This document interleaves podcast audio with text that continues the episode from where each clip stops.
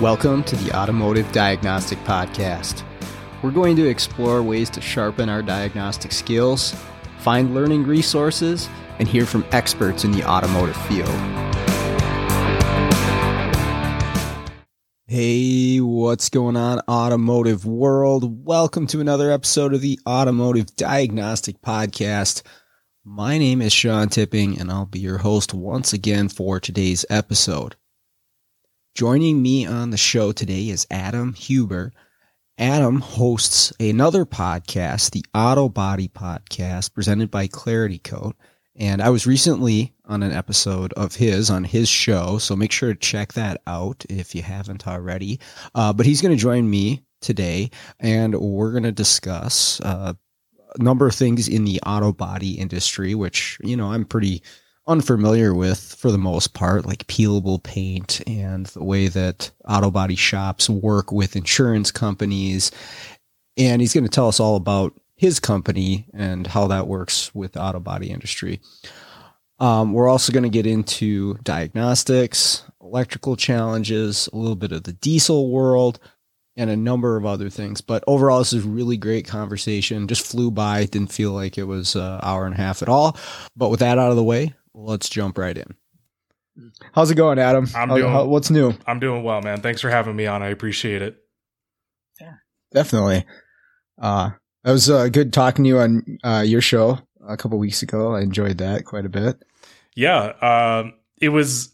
We actually got a lot of good responses out of that show. It's it's been pretty surprising to me that I think we're only on episode ten of the podcast right now, and it's obviously not hugely popular. I'm not going to sit here and talk about how popular the podcast is, but for a brand new podcast in a niche like auto body, I'm kind of surprised at the kind of downloads that we're getting. Um, and again, like I'm not trying to brag or anything like that, but we're on every. We have had at least one download on every continent except for Antarctica. So I would really love for that to happen. so I got to find someone who's going to Antarctica and and just download it. Right. If there's anybody in Antarctica that's listening right now, check out the Auto Body Podcast. That's the full name, right? Uh, I mean, if you want to be technical, the full name is the Auto Body Podcast presented by Clarity Coat, but it, Okay. you can find it if you just literally type in Auto Body. Okay. Well, why don't we start out with that? Uh, you could tell me and the listeners what the podcast's all about, why you decided to start it. Uh, so the reason why I started the podcast, um, so this is like probably the fourth or fifth podcast that I have been a part of, you know, actually helped grow it or do it or, you know, however you want to put it. And the company that I own or partially own, I'm, I'm a co-founder, is called Clarity Coat. And we sell a product called peelable paint. Um, if you want to go into that later on, we can, but otherwise, that's the product category that we're in. Our main customer is auto body guys, um, people who Mm. own auto body shops or techs in there, or you know, people in that industry. And so, the reason for the podcast is I actually don't come from the auto body world. I used to own a detailing business, and so I know a lot of like auto body things, but it's not quite the same thing as, you know, owning that business and being in that world. And I joined all of the auto body groups on Facebook and the forums and everything like that, but I just really wanted to talk to these guys and, and get a feel for what it's like in their industry and you know their struggles and everything like that and just hear some of their stories. And so I figured what better way than to do a podcast and basically just have a conversation for an hour and figure out what are their biggest pain points, what are these guys going through, and everything like that. Which I mean, obviously helps us out with Clarity Coat because then we can really dial in what our customer's problem is and everything like that. But really, by and large, it's about I just really wanted to talk to our customer and just get to know them better. Okay. That's cool. Um, what, uh, what other podcasts you said you have been involved with a couple other ones? Uh, well, the all the other ones that I've ever been a part of, uh, well, the company that I used to work for, um, here in 2018, 2019, um, I took over their podcast, which was a detailing podcast. I I'm almost positive they have let the subscription or payments or whatever lapse because nobody's doing the podcast mm. anymore. So all of those episodes are, I believe, they're dead, which is really unfortunate because there were some insanely good episodes there.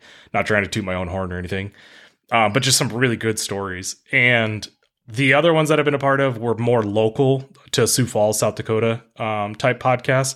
So we had one that was called like Marketing Monday, where we'd interview local um, business owners and figure out what their biggest um, pain points were as far as marketing and what they should do to get out there, you know, that type of thing.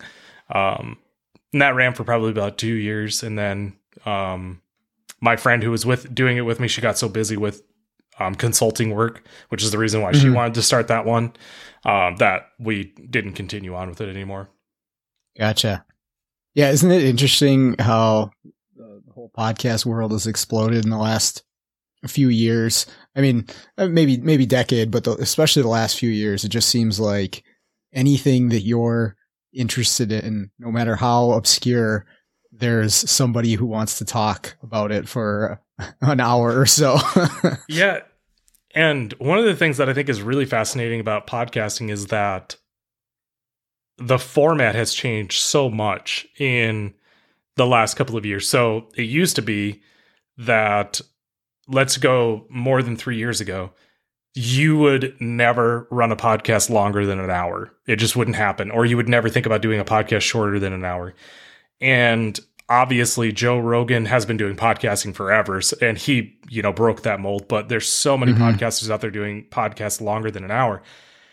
And I really think that the biggest reason for that is that an hour goes by so fast when you're having a conversation with someone and you're trying to learn from them, which is really, I think in order to be a good podcast host or good podcaster, whatever, however you want to put it, you're just you just have to be intensely curious about what the who, who the person is, what they're doing, what their struggles were, and all that kind of stuff. You're you're there to learn.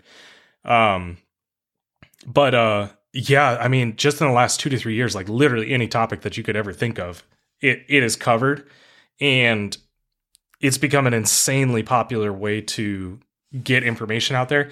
And I actually mm-hmm. I used to I used to listen to a lot of audiobooks. I hardly ever listen to audiobooks anymore because what I do is is if there's an uh, an a writer that has released a book that I want to listen to, I'll just go listen to the podcasts that they are on for the book the book tour and then uh-huh. they they basically do all the bullet points in the book anyways and so then that's my that's my reading of the book yeah exactly you get all the main points for sure yep yeah, uh, for the books that I do listen to now, I, I'll usually hear somebody who's on a show talk about their book, and you know, it's from a podcast. I'm like, oh, this guy sounds really interesting. I'll, I'll I guess I'll listen to this book now. But um, yeah, it's it's nuts. Um, how many there are, and again, like how every little topic has one.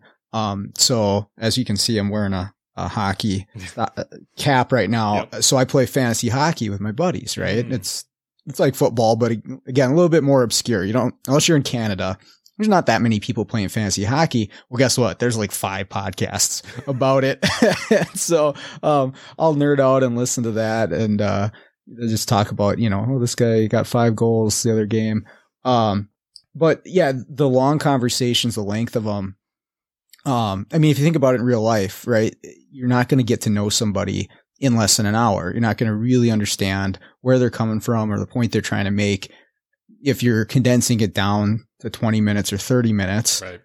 it's such a like pre-packaged, feels like salesman type of uh, thing that you're getting pushed on you where if right. you really sit down with somebody and have the whole conversation, you get to you get to know somebody, not only me talking to them, but the listener too. I think that's why people have enjoyed that. And like you said, yeah, Joe Rogan kind of broke the, the mold on that, but obviously it's the most popular one in the world. So people want that. People want to listen to a three hour show, just two people talking. It's crazy. Yeah. Um, so, uh, two points on that. One was when I was looking to do the podcast, I actually did a search for Auto Body podcasts. And I was amazed to find that there was only like six, seven of them, something like that. Some of them weren't being updated regularly. But also on top of that, a lot of those auto body podcasts were podcasts being done by companies for the obvious benefit for the company. You know, like kind of doing Mhm. the hard salesman pitch type of thing, or really putting out the kind of information that's really only relevant to them.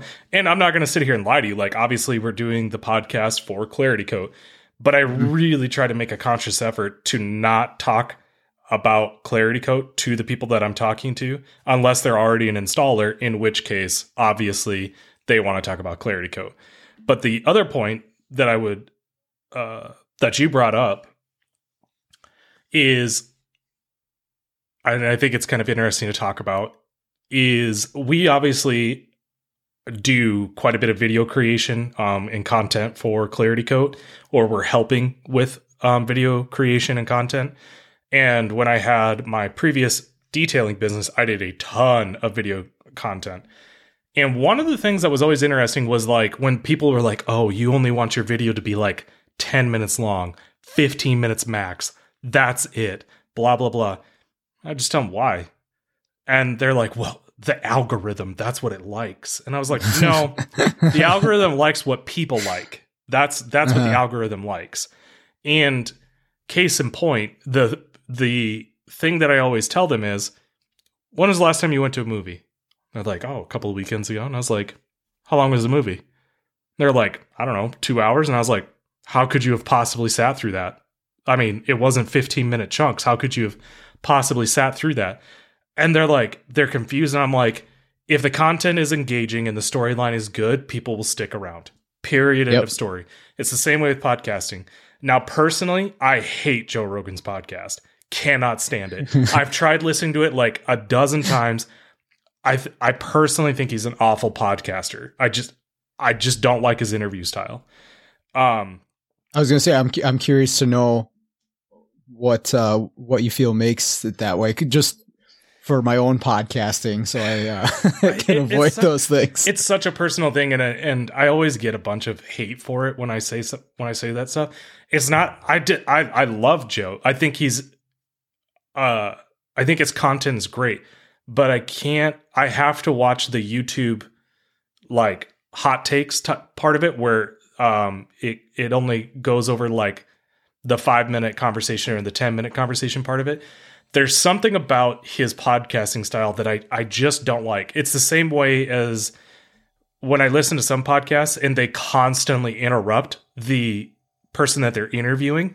Can't stand that. You are there to um, let that person talk and uh, tell their story and, and get info out of them and everything like that. Gar- I don't know if you know a guy named Gary Vee.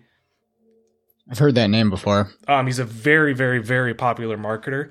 I love Gary Vee to death. I I subscribe to a lot of his theories and everything like that. Cannot watch his podcasts because he just interrupts the shit out of people, and I'm like, Mm. and I mean, yes, it's a little bit of a personal pet peeve of mine if someone interrupts me. Don't worry about it if you do it, or you know, I'm not that serious, but when when that's every single episode for, like repeatedly and it's being done multiple times in an episode i'm like yeah i'm out I, I just can't i can't do it so personal take on that That's yeah, that's very interesting. I I know I learned early on when I was doing this that I think in a normal conversation, if I'm just face to face in person with somebody, I'll interject things, just even words like, "Oh yeah, oh that's interesting." Whereas it is better if I'm doing an interview with somebody if I just nod rather than actually saying words, and that's for the listening experience, right? Yep. Because if you constantly hear my voice getting thrown in there, well, and plus people were telling me when I said okay in certain situations, it was trigger triggering their uh, Google, whatever the heck you where you say okay Google, and so it was uh, turning that thing on. So I, I've been trying to like stay quiet while the other person is talking as much as possible. there's there's something super humbling about doing your own content whether it be podcast video whatever it might be you start to pick up on all these little ticks that you have uh, for example there's people out there that say like a lot right and Yeah. you, they never realize it until they record their own voice uh, their own voice sorry and then they listen to it back and they're like holy how could anybody stand to talk to me Um, mm-hmm. yeah, I mean that's just that's just the way it is. Everyone's got their own ticks. Yeah, it's um for me like anytime there's a pause in my sentence, and I've probably done it a bunch of times tonight already, and so I know what it looks like as a waveform when um's coming up and I'm talking like, oh, I see it. I'm gonna say um right there. there it is. The crazy part about that though is I think a certain level of ums is okay um, because mm-hmm. it's part of normal conversation. One of the, my favorite podcasts is a podcast called Stuff You Should Know. I just oh, love sure. like random uh, information and facts and stuff like that. And if you really listen closely, both those guys say um and ah a lot. So I think as long as you're not going like um or you know whatever, it's fine. I think on my side it's more of the frequency of it in a sentence, but it, if you if you actually put some thought towards it and just pause instead of the um, it ends up coming off better. But yeah, yeah it's it's one of those things. It, it's worse because when I edit it, I have to listen to it, and I'm just like, oh my god. That's why I can't listen to a whole podcast episode when I'm when I'm editing it. I I just I mark down where I need to actually do an edit, and then I just send it. yeah, yeah. So, tell me about peelable paint because I don't know. I know very little about the auto body world and and paint and all that stuff. Is that like all the kids talk about wrapping their car. Mm-hmm. Is that the same thing? So, peelable paint as an industry has only been around for about eight, nine ish years, something like that. So it's relatively new. And my business partner, Justin Pollington Woods, he's a UK, lives in the UK, works in the UK, all of that. He was actually pretty much the first person in the entire world to buy peelable paint and install it and install it regularly. So he's been at this for a while. And the problem that peelable paint solves is vinyl wraps up until like really really recently, like in the last year to 2 years, just looked like garbage on cars. They were not a replacement for paint job. However, paint jobs cost a good one anyways, costs anywhere around $10,000 plus, right? Now, mm-hmm. obviously, Billy Bob in the backyard shed can give you a paint job for like two grand or whatever, but a lot of times, like it's surprise, it would really surprise people that paint materials alone for a paint job, just the paint can cost like a thousand to two thousand dollars. And that's just the paint. That's not including uh. tape. That's not including paper. That's not including booth time. I mean, that's not including any of that stuff. So painting a car is extremely expensive because of all the mm-hmm. prep and everything involved in it. So obviously, um, vinyl is a great alternative because you just have the vinyl that you have to put on the car. Um, the so that's one problem. The way that peelable paint fixes that, really both of those issues, is that peelable paint goes over the top of your OEM paint. So you do not mm. scuff, you do not you do not touch the OEM paint at all. You don't even need to polish it really. All you need to do is you need to get off any silicones, any waxes, any ceramic coatings, anything like that off of the surface.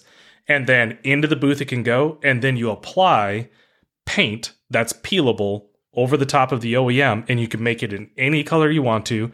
And because you're spraying it and uh, because you're actually mixing the paint right there, it looks and feels exactly like real paint. You can sand it, you can polish it, you can ceramic coat it, you can do whatever you want to it. It acts just like peelable paint.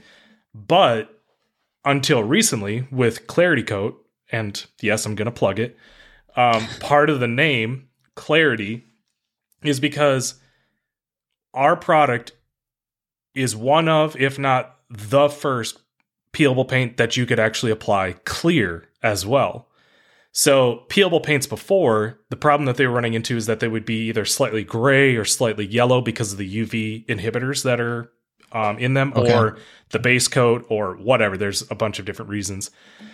But um, so obviously you wouldn't want to use it in a clear application. Clarity Coat uses really top shelf um, grade chemicals and stuff in it so that you can actually, it, it's perfectly optically clear. So when you apply it to the surface of a of a car, it can take the replacement of paint protection film as well, or PPF as as we call it. And it's just as thick as PPF. You can build it thicker than PPF, but the advantages it has over PPF is that up until recently, same exact problem with PPF. It did not look good. It had orange peel. It had texture. Um, the UV in it was not good. If you were in a high UV environment, it didn't last. It would only last.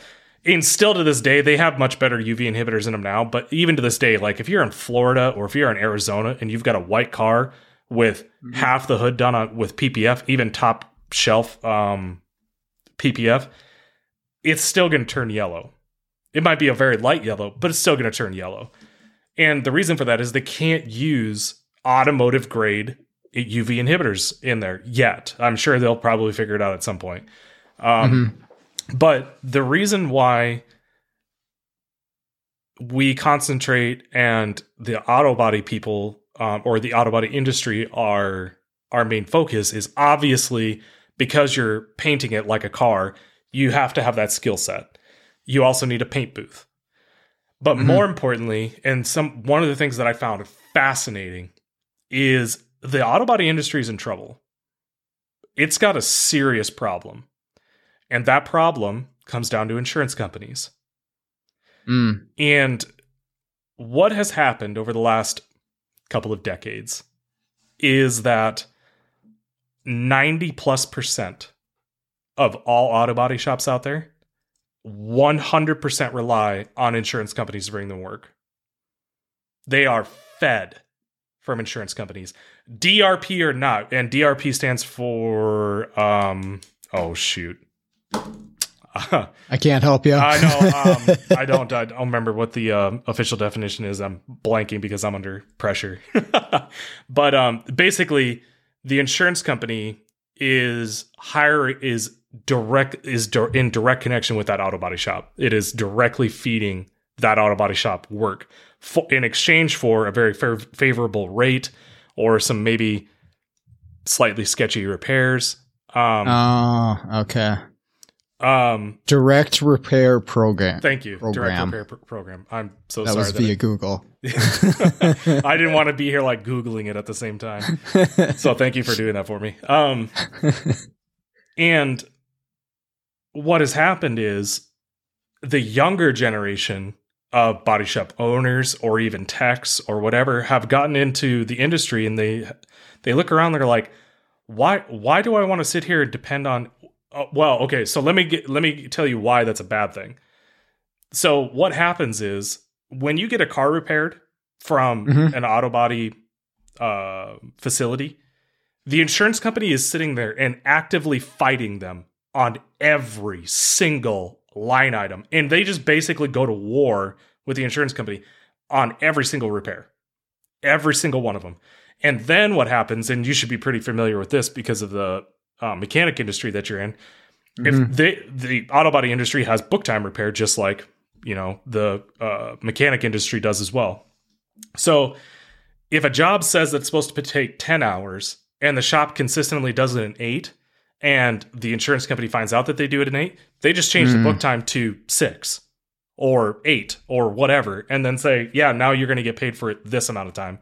And then oh. it just it, it creates this entire culture of trying to shortcut things as much as possible so that you can turn as much work as possible to, so that you're actually successful. Well, so huh.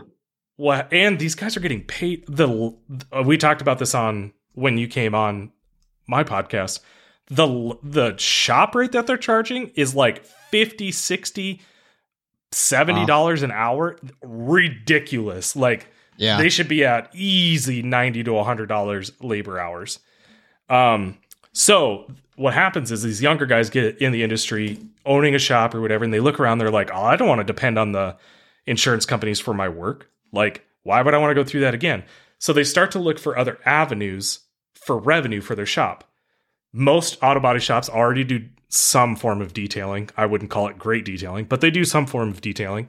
So they can grow that program out. But it's very difficult for an auto body shop that's used to doing collision repair to get into custom painting Um, you might think Mhm. it's easy, but it's not. It's not that easy. Or restoration work because you have to find people that are willing to plop down 20 30 40000 dollars on a resto it's not it's not that easy to find And it's not going to be regular either. right um you've got to have some pretty good salesman skills in order to to do that so that brings its own challenges now the they could go down the route of doing vinyl wrap installs ppf installs window tint installs. But here's where a unique challenge lies with going down we'll just go vinyl wrap ppf you are now doing a service that is completely outside of your skill set. Those no, nobody in that shop knows how to do any of that. Hmm so you only have two options. Either one, you train somebody in your shop um, who has no knowledge on how to do that to go and do that. You have to pay thousands of dollars for training, which is fine. But the real kicker is that vinyl wrapping and PPF take roughly about a year to get really proficient at it to where you're not, where you can actually start to make good money at it. You're going to waste a ton of material. You're going to waste a ton of time. You're not going to be efficient at it. You're going to possibly damage customers' cars, blah, blah, blah. But on top of that, or or you hire someone who knows what they're doing. You outsource the work or whatever.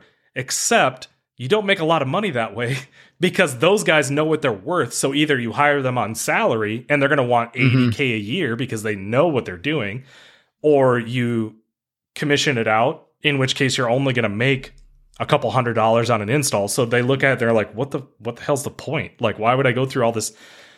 Um, but yeah.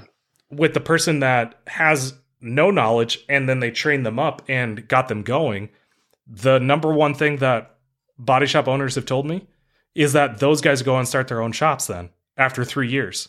So they have to start the whole process over again because PPF and vinyl are extremely cheap businesses to get into. It's a very low barrier entry um, field to get into. A roll of PPF and a roll of vinyl do not cost that much money to get it um, to get into. So all you have to do is save up enough money to buy a single roll, and then first and last month's shop rent, file the LLC, and they're like, "I'm in business. I got a business now." now, whether or not they're successful is totally separate.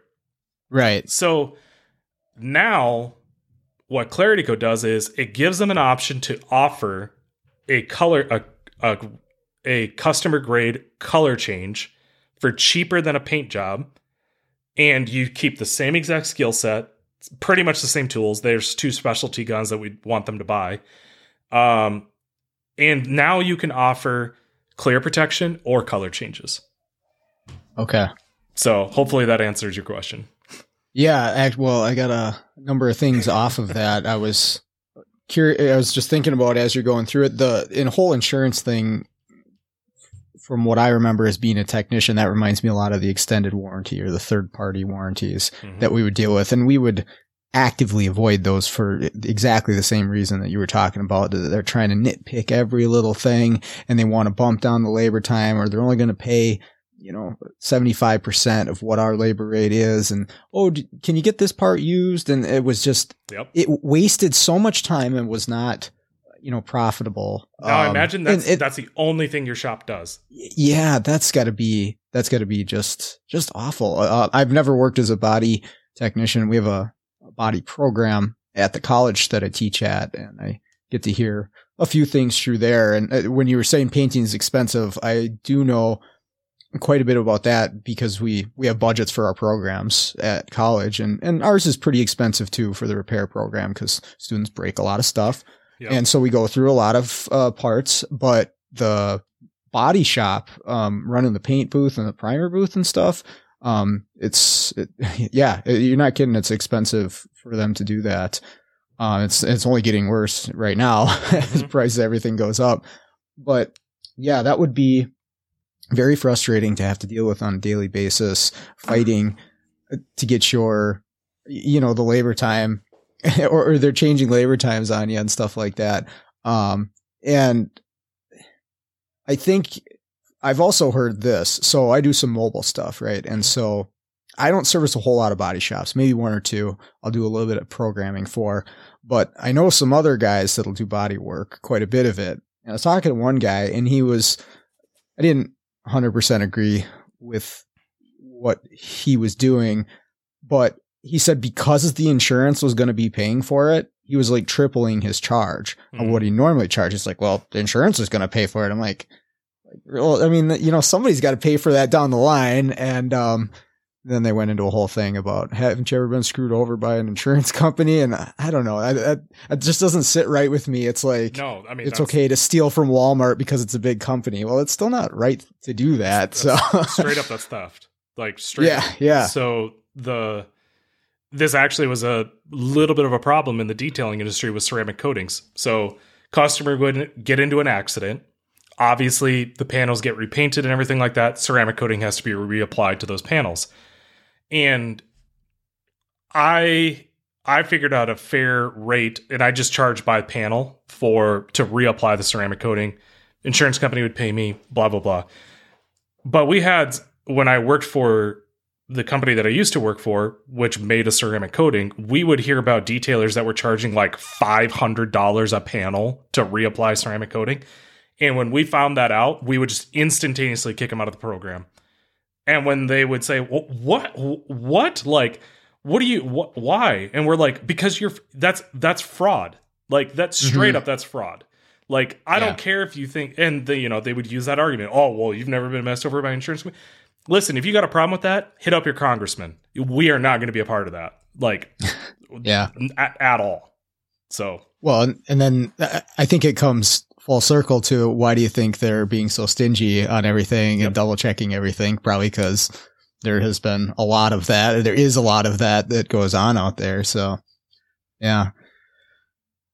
But um, yeah, I'm glad the automotive world. I we have to deal with that too often. As uh, there was, usually direct to the customer. There's actually something um, that you had brought up that I was going to relay that back. Um, but I don't remember what it was now. But you made a really great point earlier. Maybe if I think about it, I'll I'll bring it up. But, sure, sure. Um, yeah. Did, did you did you have any more questions about like clarity coat, peelable paint, or anything like that? I don't want to leave you high and dry. Uh, the actual peeling part, like when you say that, is that when you want to do another paint job? It's you want to change something? Do you literally see? I know nothing about this. like, are you literally peeling it off? Is that just a term? what's nope. going on there? You are. All you do is so obviously the edge of a panel. We want we wrap or spray around the edge of that panel, right? So okay, the underside of the hood. So, um, if you don't mind me saying this, um, we have a video that actually demonstrates this demonstrates this really, really well and really, really uh-huh. satisfying, and will give a very good idea of the whole peelable paint process. Um, if you don't mind putting that in the show notes and then people can watch sure. the YouTube video, then I'll send it over to you. But okay.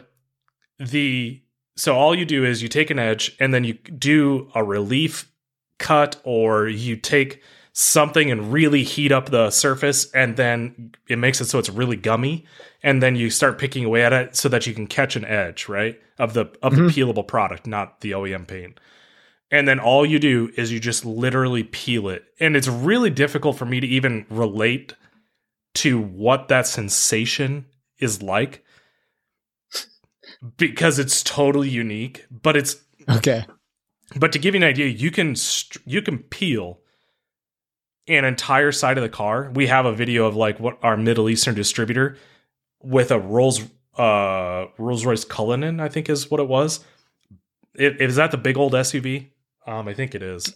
No idea. I don't know. Um, I, I believe that's the SUV. Did like an entire side of a Cullinan in like 30 seconds. Wow. He had all the relief edges um, ready to go, but literally would just put peel it off. So like big flat panels you can do in no time whatsoever. Like zero time. Edges are a little trickier, um, but we're uh, we're working on developing methods to make the edges a little bit easier to do. But yeah, so the reason why you would peel it is for a couple of different reasons. One, it gets damaged because just like mm-hmm. anything else out there, the products get damaged. But uh so that's number 1. Number 2, you want to change the color of the car. Is it cheap to do that? Debatable. But there is some of these car guys out there that literally don't give a shit about what it costs. like yeah, enthusiasts. Tesla Tesla people, oh my lord, they will spend so much money to customize their Tesla to however they want. Um, uh-huh. But more importantly, uh, well, actually, and then number three, um, resale. And this is actually another really interesting point for customers. So you might be thinking to yourself, well, why? So let's say that a vinyl wrap is going to cost you five grand um, for a full wrap. Now, you might be, let's say the clarity coat costs you eight, nine, something like that. You might think to yourself, why in the world would I ever do something like this? Well, the video that I'm going to send you, and it's in that's in the show notes. This is actually a great example as to why you would do that. This video shows a uh, a Porsche GT3 RS, and when you see it initially, it's wrapped in clarity coat. You see Justin peel clarity coat off the hood, and then we're going and doing a different design on it, whatever. So what you will see is that the Porsche is this purple color from Porsche. Now this purple color is very divisive there's people that love it in the Porsche community. There's people that mm-hmm. hate it in the Porsche community. And okay. so now imagine the situation that you're a dealership or you're a customer, and the only GT3 RS within a 300 mile radius is this purple Porsche sitting on the dealership for $150,000. You drive the car, and you want to know what the number one determining factor of buying a car is? Color. Imagine it's the color. it's color by a long shot. So you test drive the car and you're like, love the car. It's amazing. Hate the fucking color. Can't do it. So if you have clarity coat, what you do is you change the color of the car to whatever you want. But then when mm. you hmm. go to turn it back in, you want it to be back to OEM. So you peel it off, get it back to its to where it looks OEM. You turn it in.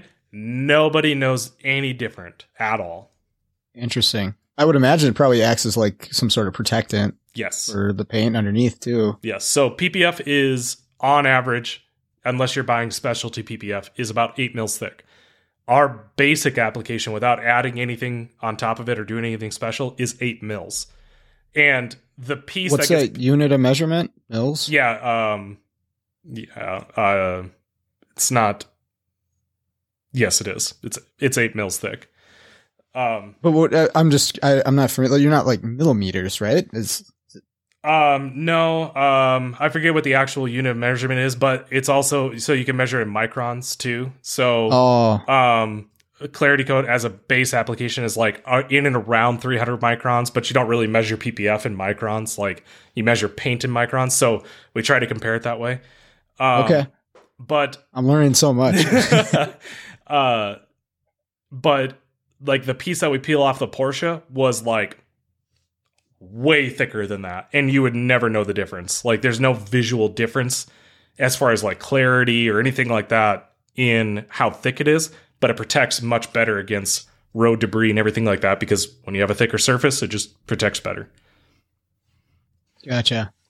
That's interesting. Um i uh, was never very good in the auto body side of things. I when I went through my high school program uh, for autos, they did you know the whole gambit, and one of the projects was you had to make a fender, and they gave you a piece of sheet metal, and you had to kind of shape it like a fender, and then the instructor would hit it with a hammer and dent it and scratch it, and then you had to kind of do some bondo and primer and paint, and that was about as much body work as I ever did because I think I got a C or C minus on that project just because I don't know. I don't have that artistic side to me, but the the mechanical and the electrical side always drew me in. But there's a, there's a right place for everybody in this industry, right? That's the cool thing is it's so so massive and so many different paths. And I tell the students that come through my program too, like, hey, maybe you find out this technician thing isn't right for you, but there's an auto body program down the hall. You know, you you could take that, and then there's so many other different routes, and it seems to just be expanding as time goes on with ADAS and there's a whole world for keys and there's a whole world for programming and repair and uh, it's it's really cool to hear from the different aspects of the industry though yes yes it is and to be clear i don't know if i have enough patience for that either like if i had to spend more than eight hours detailing a car I was usually pretty grumpy. So I, I, I, I just, it's just not my thing. so uh, you were, how long did you work as a de- detailer for? Uh, I started my detailing business in 2015. I mean, if you want to get real technical, I started as in high school just to earn some like summer cash, you mm. know, type of thing. Um, but for real, I started in 2015 doing mobile detailing in South Dakota, hmm. and mm. uh, I did that all the way up until 2018, halfway through 2018. Went from mobile detailing just by myself, solo guy, to uh, 3,000 square foot shop, four full time employees. We were rocking and rolling. Um, and then I sold that to go work for a manufacturer who made detailing chemicals. So, and I worked there for about a year. And then we started Clarity Coat. Gotcha. Interesting. Because I, I found out that I can't work for other people.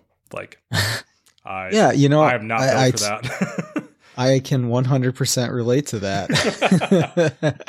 um, it's, it's nice at the school. I will say that because as long as we're accredited by ASE, which we are, and we just got our auto body program also accredited just like a few weeks ago. Nice. Um, they kind of just leave us alone. Um, there's other programs that aren't, they don't have any sort of accrediting body. And so the school has to kind of check in on them like, Hey, what are you teaching these kids? And, um, but we don't have to worry about that as long as ASE says, gives us the thumbs up every two and a half years. Um, we, they kind of just let us do our thing. Nice. And I, I really, really enjoy that. Um, it's a lot of work. Um, and you gotta, it's not like I can just slack off by any means, but I'm kind of just in charge of myself and, and hitting goals and doing things. And then I do my mobile thing too. And it's the, the happiest I've ever been as a technician role is just working for myself. And yes, I have customers, you kind of working for them, but yep. I'm calling the shots. Like if I don't want to take that job, I don't have to. If I want to push it to Friday, okay. I'll, hey, I can't get to to Friday. Um, do you? If I just want to say no to something. Oh, sorry, sorry to interrupt. Oh no, you're good. Do you try to do like somewhat quick jobs like alternator replacements, starter replacements, um, stuff like that or do you do like pretty intense jobs like head gasket replacements and everything like that too? So i only do the diagnostic side of things oh. and and programming. So sh- i'll go into shops and they replace the control module and i'll program it to the vehicle. Or like for instance today there was a uh, misfire on an engine that they had just put a timing chain in and they couldn't figure out what the misfire was from. So they called me to diagnose it for them and the fantastic part about that is I don't have to fix anything. I just tell them, here's the part you put on, or here's the thing you replace, God, or here I fixed it with a programming. Awesome. And yeah, yeah, because I did the repair thing, you know, for my whole career as a technician from old was I 18 to about 32 or so. I think I stopped doing work with Firestone. And I mean, I, I did. I loved it as as a younger person getting into the field. I was like, this is the best. I get to, you know, work on vehicles all day, listen to rock music. The bay doors are open. This is fantastic.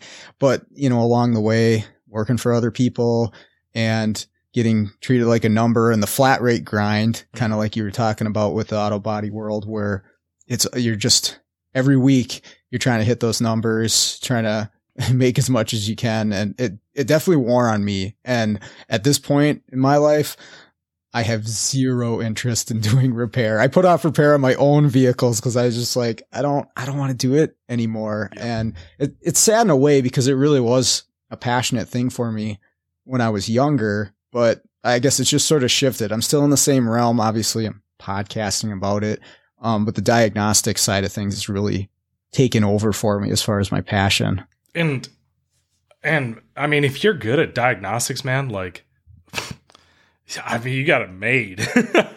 so uh, we had talked on my podcast that you know I, I used to be a diesel tech or whatever, and what's mm-hmm. interesting about the diesel world and heavy I should I should clarify heavy diesel so like semis, equipment, tractors, stuff like that was that the automotive part of the world had emissions and stuff like that that they had to meet and figure out and all of that what late 80s or early 80s um, they were starting to use computers and everything like that. The heavy diesel world never used a computer for anything up until well i shouldn't say anything. Very rarely would or they would be super simple computers up until uh 2010-ish something like that so what happened was you had everything that the auto guys had to learn uh, from like 80s up until then, and we had to learn it in like just a couple of years. So they Oh, were geez. slapping modules on everything. We very quickly went from OBD2 to CAN bus and then like emissions and all this other kind of stuff. And I immediately saw at that point, I was like, man, if I can figure out like the diagnostics part of this stuff, like the electrical and everything like that, I don't need to turn a wrench ever again. Like all I have to do is just hook up my computer, have a really good multimeter with some leads, and boom, I'm in business. But Yep. I didn't. I obviously didn't stay in it long enough to have see that dream to fruition. Yeah, it, there is such a need for it right now, and it's only going to get more. I see some of the newer vehicles occasionally, like a you know 18, 19, 20 vehicle, and you know the stuff that you've got to be up on to fix a lot of the problems that are coming with those systems. Again, the ADAS stuff, and that's going to be you know obviously embedded into the auto body world too Mhm. with the self-driving features of cars and um, you're going to have to have some people that want to do this and are good at it and they're going to be sought after so my portion of the automotive program that I teach we do have kind of a heavier focus on that is the critical thinking and really understanding how something works like let's really dive into that code enable criteria and description and description operation and um, try to really wrap our heads around this stuff. So hopefully they at least aren't completely blindsided by these cars that have problems when they get out there. I, I like to share my case studies too that I'll do mobily is here's here I just left this shop, this professional shop where these guys are not hacks by any means. Mhm. They're just limited for whatever reason. And this problem was a roadblock for them. It was an obstacle that they spent two days on and couldn't figure out. Here's how it is solved. Not that they're stupid, not that, you know, I- I'm, I'm not like down talking anyone, but I'm like, here's how you avoid this because it's not magic. I'm not some super genius. I've just taken the time to understand how this stuff works, understand my tests, and, and you can do this too. And so hopefully that gets across to at least a few of them and they can be successful with it. Real quick story. Um, Sure. on kind of that, but thinking through something critical, especially when other people have tried to diagnose a particular problem. Um, my recommendation on that is what's going to happen is if you have people in your shop that have a problem and they haven't been able to solve it, they're going to try and tell you, like, oh, I've already done this and I've already worked through this or whatever. Shut up. I don't want to hear anything about what you did. I don't want to hear any of that. You want to go into it with absolutely fresh eyes because if you're relying on information from the guy who couldn't solve it, well, then it's it's not that it's flawed or it's not that he's in error, but you want to have fresh eyes on it. Case in point, I started at a brand new um, semi shop, and one of my very first projects was this commercial. It was a government utility semi. So in the trucking world, a lot of times what happens is they will buy a frame from like Freightliner, International, whatever, and then you have a third party that then drops on the specific kind of like truck that um, that you need. So like a boom truck uh, or you know whatever Wh- whatever the use case is. Uh, I'm not going to run through all the different use cases because I don't want this story to be 10 minutes long. But the problem that they were having was that when they would drive down the road, they would, you would get a vibration um, and a really bad one from a certain uh, mile per hour up, and it's got some big meaty uh, off road tires on it and everything like that. So first first thing that I and it's been through every tech in the shop. First thing I do is like rotate um, the tires around on different spots to see if the vibration moves, right? I end up spending tens of hours on this thing, if not over a hundred hours on it. And oh. what I ended up figuring out was so on a truck, what normally happens is you have your transmission and then you have your drive shaft. Normally you have a carrier bearing, which goes into another drive shaft, with which then goes into your first axle, and then that axle goes out to the second axle, right? So you you okay. have like three drive shafts. However, this had six wheel drive. So you had the transmission, so the drive shaft would go into a transfer case, and then you'd have another two drive shafts that go forward into the axle, and then you had the same amount of drive shafts going back. What it ended up okay. being, because uh, I also tested like U joints and everything like that, right? Like put new U joints in to see if that was a problem. What it ended up being was the phase angles of the drive shafts. Okay. Which is almost it just uh, never happens in the semi world right. because like normally it's the OEM that just slaps the uh-huh. truck on the frame and everything like that and it was only off by a couple of degrees. But I think the way that I tested the theory was if I remember right, I either shaved off metal or put in a shitload of washers to okay. greatly change the pitch of the drive shaft uh, angles. All right. And ended up I didn't fix it, but I ended up figuring out that was what the problem was. And the whole time, the whole time, I had the old boys in the shop walk over and they're like, "You're you're looking at this wrong. Like I've already been uh-huh. through this. Like you don't know." Thanks, Jim. Go over back over your corner. Okay, like yeah, you yeah. couldn't figure it out. I'm stuck with it. Like I need to figure it out. So taking your time and working through those here's the most likely problem Occam's razor, right? The most obvious problem is probably the one that it, that it is. But sometimes you get these just weird, oddball, freaking things that come out of left field that mm-hmm. they're it's just it's just a one off, and then you always remember yep. those jobs because I mean you spent so much time and it was so unique. But yeah, always yeah. start off with the most simple stuff. Exactly. I would say 90% of the stuff that I get called to for, again, professional repair shops is simple, simple stuff. Maybe acting in a strange way or I don't know, hidden in some fashion, but most of it's broken wires. Um, a lot of mechanical engine problems. I don't know why. I don't know why, but that seems to really burn technicians a lot. Um, you'll have really like so would you mind giving an example i'm just curious yeah uh, okay so the, the one that i was at today the one i was saying they put a timing chain in this vehicle yep. And it ran just like garbage. They identified that the front three cylinders were misfiring. That's that's what they told me but they do the usual. Here let's put some plugs and coils at it. Oh it's not fixing it. We don't think the timing's off because we do these engines all the time and i believe them they're very good at parts repl- replacement. So I hook up to it and I double check the cam timing. It's right on the money, but it is counting up misfires on one side of the engine.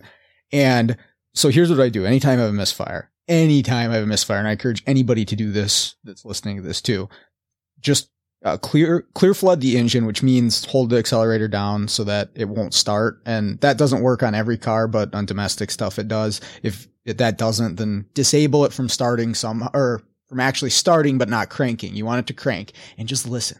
Just listen to that thing crank and you're going to hear when it if there's a compression issue, you hear it. It's plain as day. Mm-hmm. You can hear that starter speed up when it hits the cylinder with no compression. And I'll have this identified that it's a mechanical problem within minutes of getting to the car if if that's what it is and you know I'm just cranking and it goes da da da da da da da da da da da da and the techs are kind of looking at me, you know, and I'm just like, yeah, it's it's mechanical, and then you just got to figure out what cylinder. But the reason it was multiple misfires was a lot of these engines when it's a mechanical misfire and you can tell me to shut up if you're like, no, no, no. I'm, I'm, interested. I was because I'm sitting here thinking, is it the cam phasers or something like that? Right, right. No, that's what I thought. I thought maybe they had a bad phaser or something, but the timing was right on the money. But when you have these engines that run off of uh, a speed density system, and even ones, I'll, I'll warn people, even ones that use a mass airflow and a map sensor can run like a speed density system. Hmm. Anyways, they're relying on the intake manifold pressure to correlate to fuel delivery. Oh, and oh, yeah, yeah, yeah. So what happens with the mechanical misfire is it jacks your vacuum up in your in your manifold, and then the the map sensor ends up uh, delivering way or it tells the PCM to deliver way too much fuel. you get Oh, rich yeah. conditions, you get misfires, and that's that's what was going on with this one. It, it was missing on all the cylinders, but uh, for whatever reason, it was counting higher on the front three, and obviously the one that was missing. But again, all I do just clear flood and crank, and then I just have to figure out. And um, I went down in to the cylinder. I have this little borescope. It's so cool. So it goes into the cylinder, and then you can pull on a on a lever, and it flips around so you can see up towards the valves Nice. and uh, one of the valves was all jacked up. But um, yeah. So, anyways, I guess I forgot what my oh, it, most of the stuff is actually pretty simple stuff, like mechanical engine problems, like a, a valve that's messed up or a low compression cylinder, and so you focus on the basics and you get around most of that stuff, and then yeah, you get you get the weird ones, and the cars are going to humble you. That that one is out there; it's waiting for you to humble you.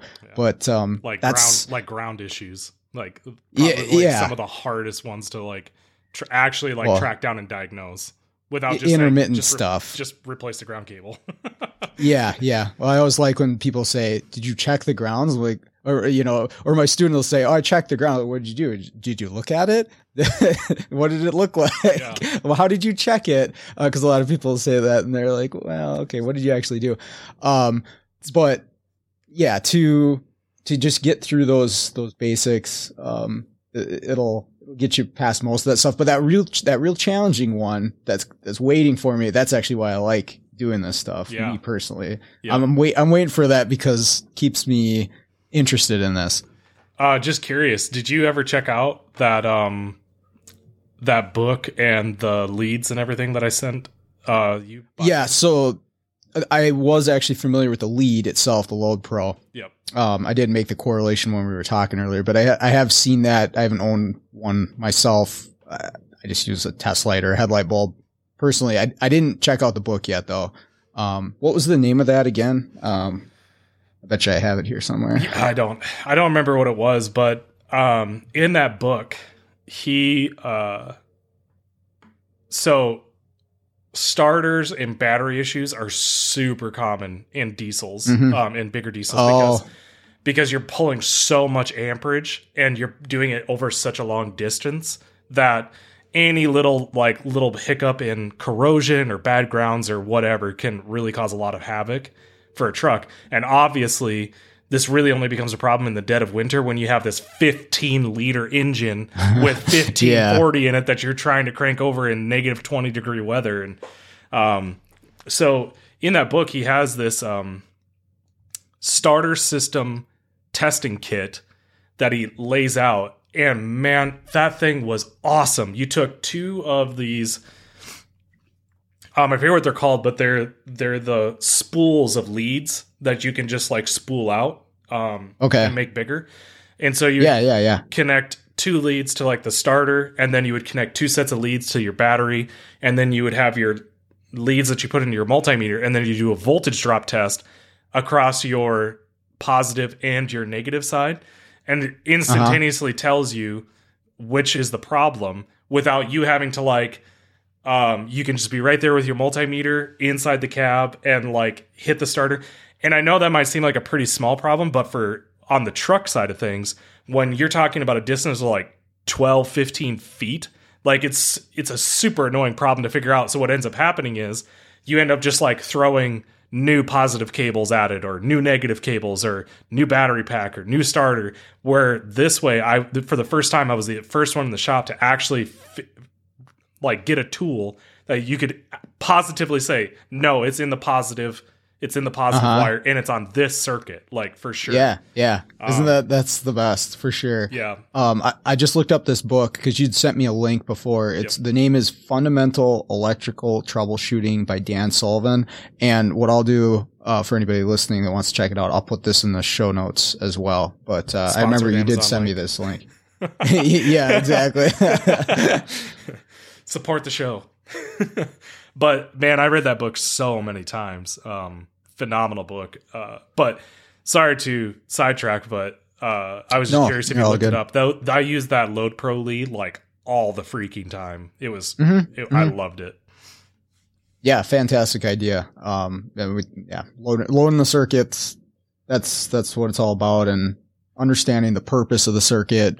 Um, that's that's a huge one too. That I really try to work with my students is when you are going to begin testing on this circuit. What is its purpose? And it might be might seem very obvious, uh, but and you say, well, it's for a starter, or oh, it's for a throttle position sensor. Okay, well, let's consider what is that what are we demanding of that circuit, right? Are we just looking at a voltage change because it's a CAN bus wire and we don't really care about the amperage that's going through it? Or yeah, is it for a starter and it obviously the voltage amperage go together, but the amperage is really what we need to look at as far as what's going through that. Yep. That circuit, um, and we we're going to treat it differently when we go into testing, and yeah, that's all that. I mean, that's all the stuff that we focus on in school, but um, But stuff I find interesting. that's so, that's such an interesting and great point to have them walk through because, um, sensors are not smart. They're there to Mhm. do one job and that's it. And then that one job tells the computer, here's the result that I'm getting. And then the computer says, oh, shoot, here we go. Like, we got to change this. An example, you said that um, your map sensor, your MAF sensor was reading way too much um, air in the system. So it was Mhm. dumping more fuel in. Well, Yep. the only thing that sensor's telling it is, hey, we got a shitload of air in here. So just start dumping fuel in. Yep. Okay, Yep. well, if you just go in there and you say, well, just the map sensor just reads air. Okay, what is it telling the computer? right, Like, right. what is the result if it says air is here? What's the computer then doing because of that reading?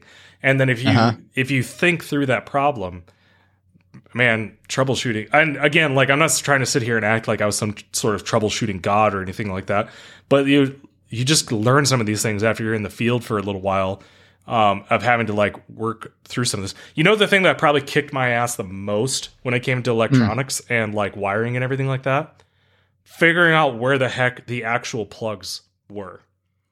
Ah, yeah. Component location can be an absolute bear Oh. if service info is weak, and I don't know what it's like in the diesel world. So Well, I mean, so you're looking at a diagram, right? And it's just like, oh yeah, Mhm. just trace these wires, and then this is where the plug is, and it's like, okay, yeah, I've got Yeah, a I've yeah. got a 30 foot long truck here. Like, where is it?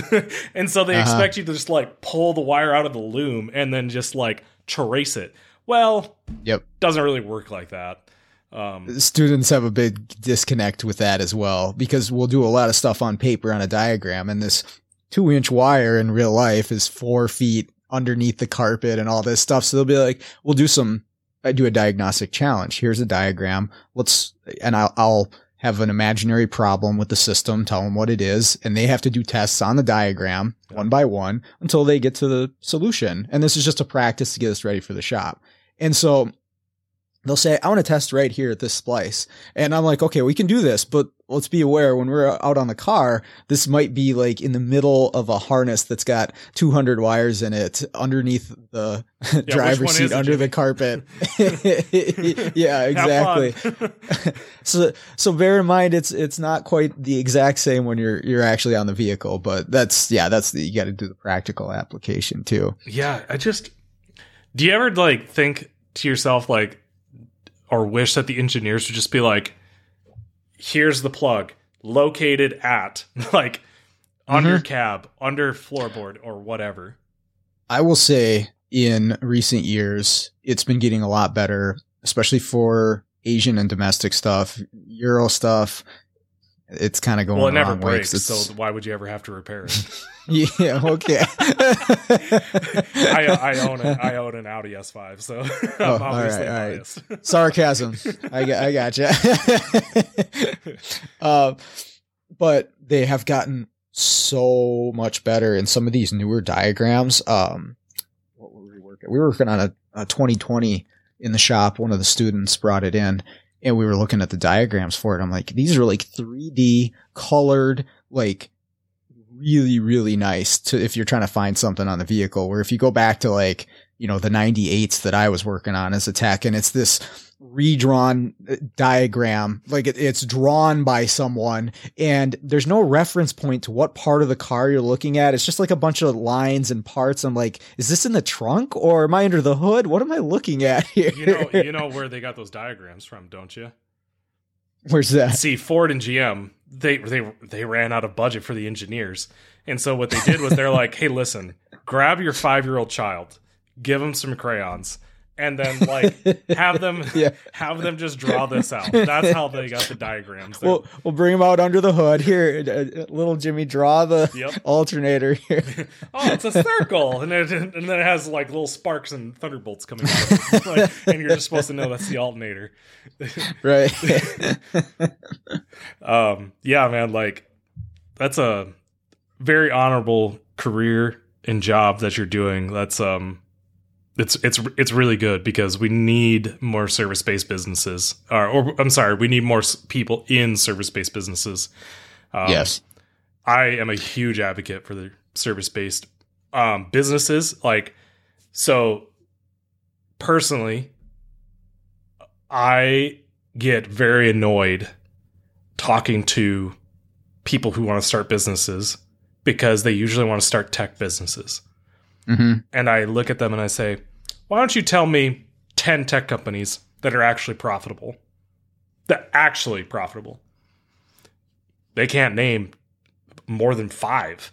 It doesn't mm-hmm. exist. Mm-hmm. Most tech companies are running in the not that they're running in the red, but they're not profitable. And then they've got a hundred investors that and I understand the whole idea behind it and everything like that. But in order to start a successful tech company, you need funding. And f- and for me, I'm like, I don't know, I can spend a hundred bucks, go get car detailing supplies, and make a couple hundred dollars on a weekend. Yes, I'm the one having to do the work, but I'm also I don't have to answer to anybody. And in fact, I actually want to do I'm going to do this at some point. I want to do a YouTube series where I have to detail my way back home. I have a oh, hundred bucks. Cool. I have a hundred bucks my name. I get dropped off in Washington D.C. I go to the Walmart and I pick up a hundred dollars worth of supplies, and I I I literally wash and detail cars until I save up enough cash to get to Nashville, and then in Nashville I have to do the same. Okay. Thing. I want to do that, and then I want to get dropped off in Europe and do the same exact thing, and then in Asia, oh. same exact thing. That's that is a heck of an idea because you could do the same thing for like diagnosis yeah. of problems too. You could just yeah, that, take my little Ford Transit Connect out and try to get back home solely on diagnosis. Uh, you but know, I get the summers like off from teaching. you so. can't have a like a uh, uh, you can't have like a nice looking vehicle either. Like you gotta. Oh my my Transit Connect is ugly as hell, so no worries there. and and we'll add a little bit more of a challenge to yours. You can't use your own diagnostic equipment. You've got to be like, hey man, Ooh. like you got you, okay. What do you got back there? Like I'll I'll figure right, it out with right. just this stuff. Okay, all right. that sounds that's uh, hey if if we can. uh I mean, I'm not using my Rupes polishers or my Flex polishers or anything. I have to go to Walmart and get my oh, my detailing supplies. I gotcha. So I, you know what? I could do it. I could probably do a lot of stuff if I had access to like a Harbor Freight or something, maybe something oh, yeah. like that. Your only multimeter you can have is like the analog like um, needle one. sure, sure. Well, I hey, I could do a heck of a lot with a test light. I know that for sure.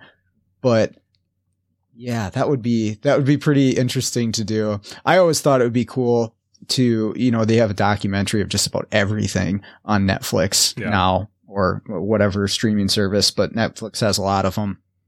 I thought it would be really interesting to go around with some of these other guys that do the mobile uh, diagnosis and, and just you know follow around the the guys who are like real pioneers and, and greats at it, and just watch them do their their magic to you know, like uh, I don't know if you know who Keith DeFazio is. You know, bust out twenty cars in a day uh, on Staten Island. I think that would be a pretty interesting series if somebody were to patch it all together from a series of those guys doing their thing. The the only thing that I would be hesitant on that would be that anytime you make something really popular like that or whatever, what happens is you get the average Joe that's like, I know, like, uh, Scanner Danner did this in like five minutes. Like, this isn't no big deal. This is actually what the problem is. Blah blah blah. Like telling the tech For to sure. do it. And I have a uh, that kind of like hits close to home for me because currently in the detailing world, there's two very popular kinds of like detailing videos that are out there. There's the restoration slash um, this car has been stuck in a barn and has been infested with rats for the last 20 years, but we're going to detail it back to brand new. And then there's like the super high end, like we're going to spend 68 hours polishing and ceramic coating the car and blah, blah, blah. So, what was interesting was I had a call from a customer this last weekend and they wanted a full interior. Um, so, carpet shampooing, clean the whole interior, blah, blah, blah. And they go, Yeah, you're going to remove all the seats and everything, right? I said, No. Like, why would I do that? And I was like, "Do you have something under your seat that needs to be cleaned?" They're like, "Well, no, but that's what all the detailers on TikTok do." And I'm like, "That's good. I'm glad that's what the detailers. On. Do you want them to detail your car?" Like, and so you get these, you get these detailers that show these restoration jobs from like these horrendously pitted out vehicles, and Mhm. they people think that's reality. It's not reality. Sure, If I have sure. one of those vehicles run in my shop, one of two situations is going to come out. Either I'm going to charge you a, a boatload of money for it, or number two, more than likely, I'm going to send you down the road because Mhm. one, I don't want to detail something like that. Two, it's not going to turn out like what you think it's going to turn out. And three, I'm not removing seats out of a car. Not happening. Mhm. Like, Mhm. don't want to mess with airbags. Don't want to mess with one-time use bolts. I don't want to mess with any of that. Like, Mhm. or torquing to. I mean, obviously, torquing's not that big of a deal, but I don't want to mess with it. So Yep. Yep. That whole YouTube thing is, um, it, it definitely affects repair shops too because people watch it and say, Hey, I saw this video. This guy did this in, yeah, X amount of time and you're charging me four hours. What the heck? Um, or maybe a really, really advanced process or tool. Somebody makes a video about it.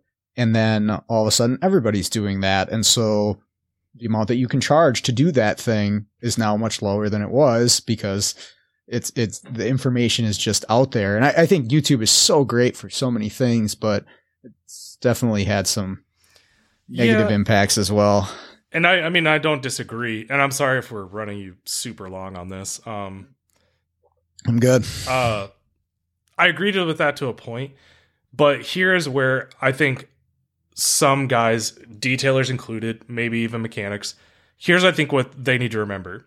There's a fundamental rule about people, and that is that they are lazy, super lazy. mm-hmm. With mechanics, guess what? They don't have the tools to do your job. If they think that they can, well, I mean, you can go to Harbor Freight and do your job. Guess what? At the end of that job, they're 100% going to be thinking to themselves, F that. I'm never Yep, doing that yep. again.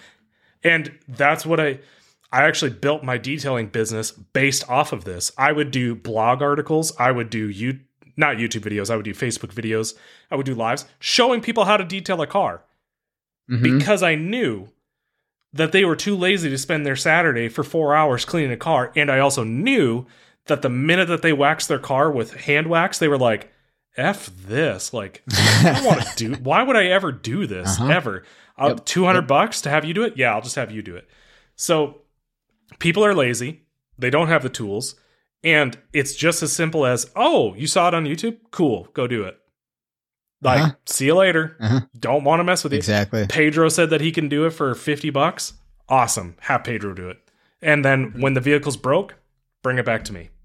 Um, Yep. On that note, super quick story. Again, sorry to No, extend the podcast, but had a customer come to me one time, wanted a quote for a polish um, on their car, and they're like, "Yeah, the paint's like, it's really dull. Like, I'm not really sure what's wrong with it." So I was thinking it was clear coat failure because it was the year vehicle that was prone to that. So I told them, "Oh, why don't you bring it in? I'll just take a look at it."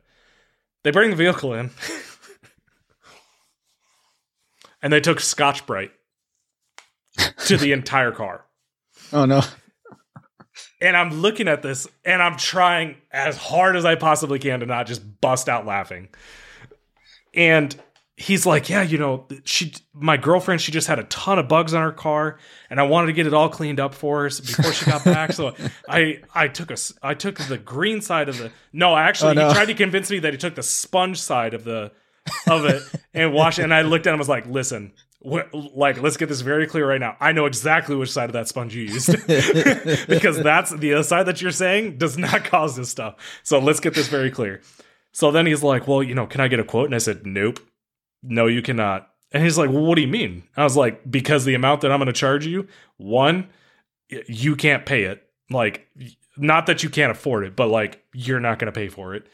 Um, and number two, I'm not going to touch this job. I have no idea because clear coat, what people forget is very, very, very thin. On average, clear coat, um, up until very recently, which it's gotten thinner, is actually only the thickness of three post-it notes. That's how Okay. thick your whole clear coat layer is.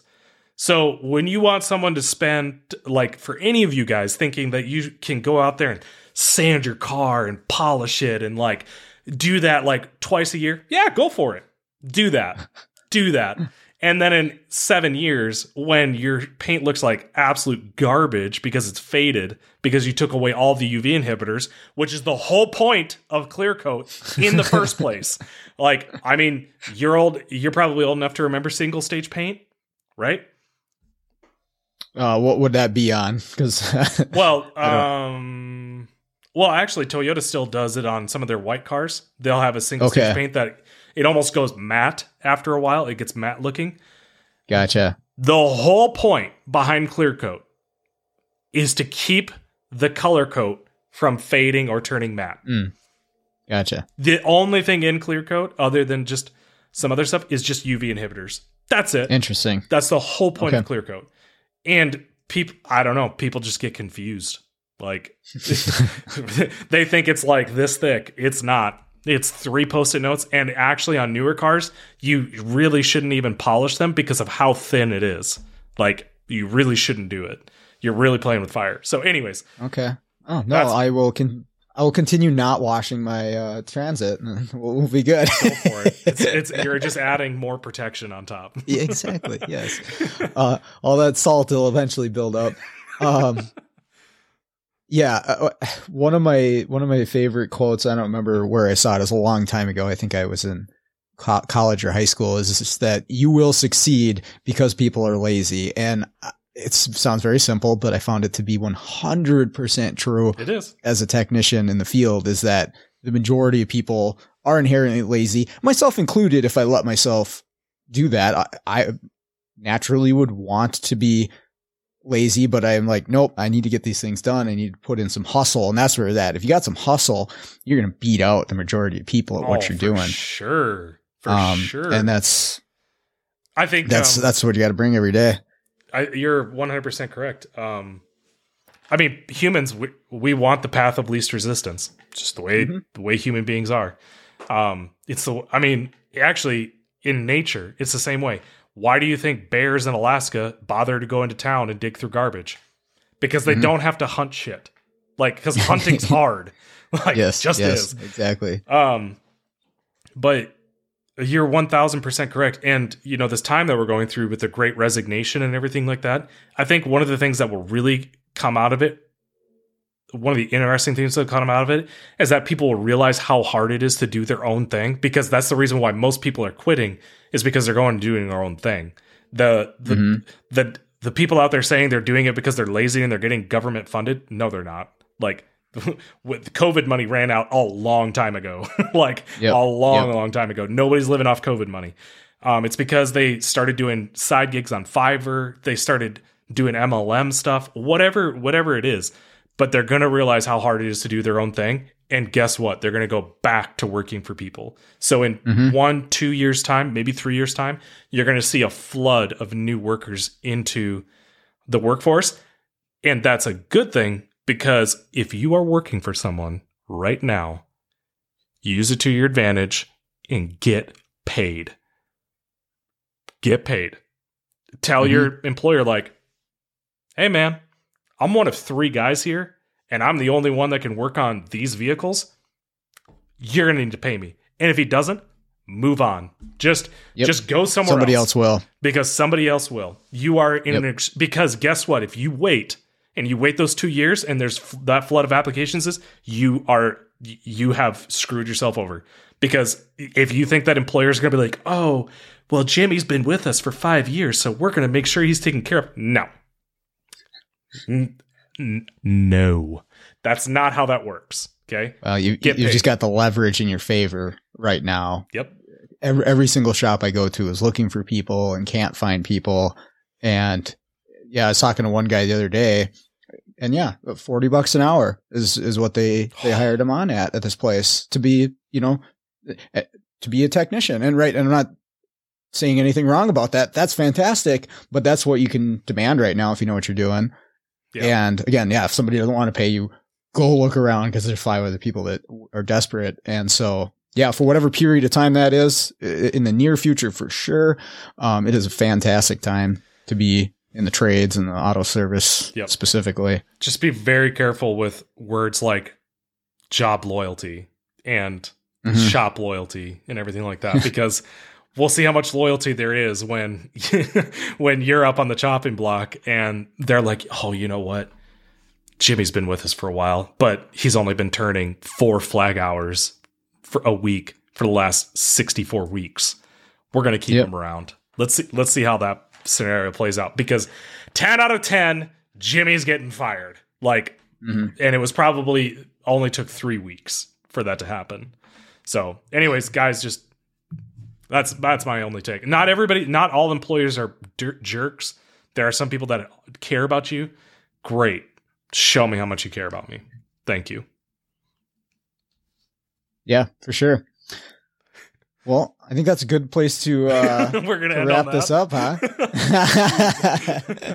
Pay me. pay me. That's great. I'm glad. In- inflation has increased a lot not 7% like 10 15% um Yeah. Uh, gas and groceries, like, holy cow. I, I track all my expenses, and those two alone are just out of control. Yeah, yeah. Um, I have a buddy. Uh, I I swear, I'm sorry. I'll stop talking after this. But I have a buddy who owns his own detail shop. His Uh-huh. utilities, literally, his water, water went up something like three times or four times from just last year. Water, Wow. like guys, like living is not getting cheaper. Get paid. Nope. Yep. Yep. All right, sure. I'm gonna stop talking now. Hmm. Cool. mouth. Th- Thank you for joining me tonight, Adam. I enjoyed this. It did not feel like an hour and a half. I feel like we've been talking for 20 minutes. So, You are most welcome. Short. Okay, that's going to do it for today's episode. One more big thank you to Adam for spending the time and joining me today. I really enjoyed that. Make sure to check out the links in the show notes because we mentioned a number of different things that you can check out there. Uh, but I'd also like to thank everybody for listening to the show. As always, I appreciate all the feedback and messages that I've been getting from people recently. But with that out of the way, let's all get out there, start fixing the world one car at a time.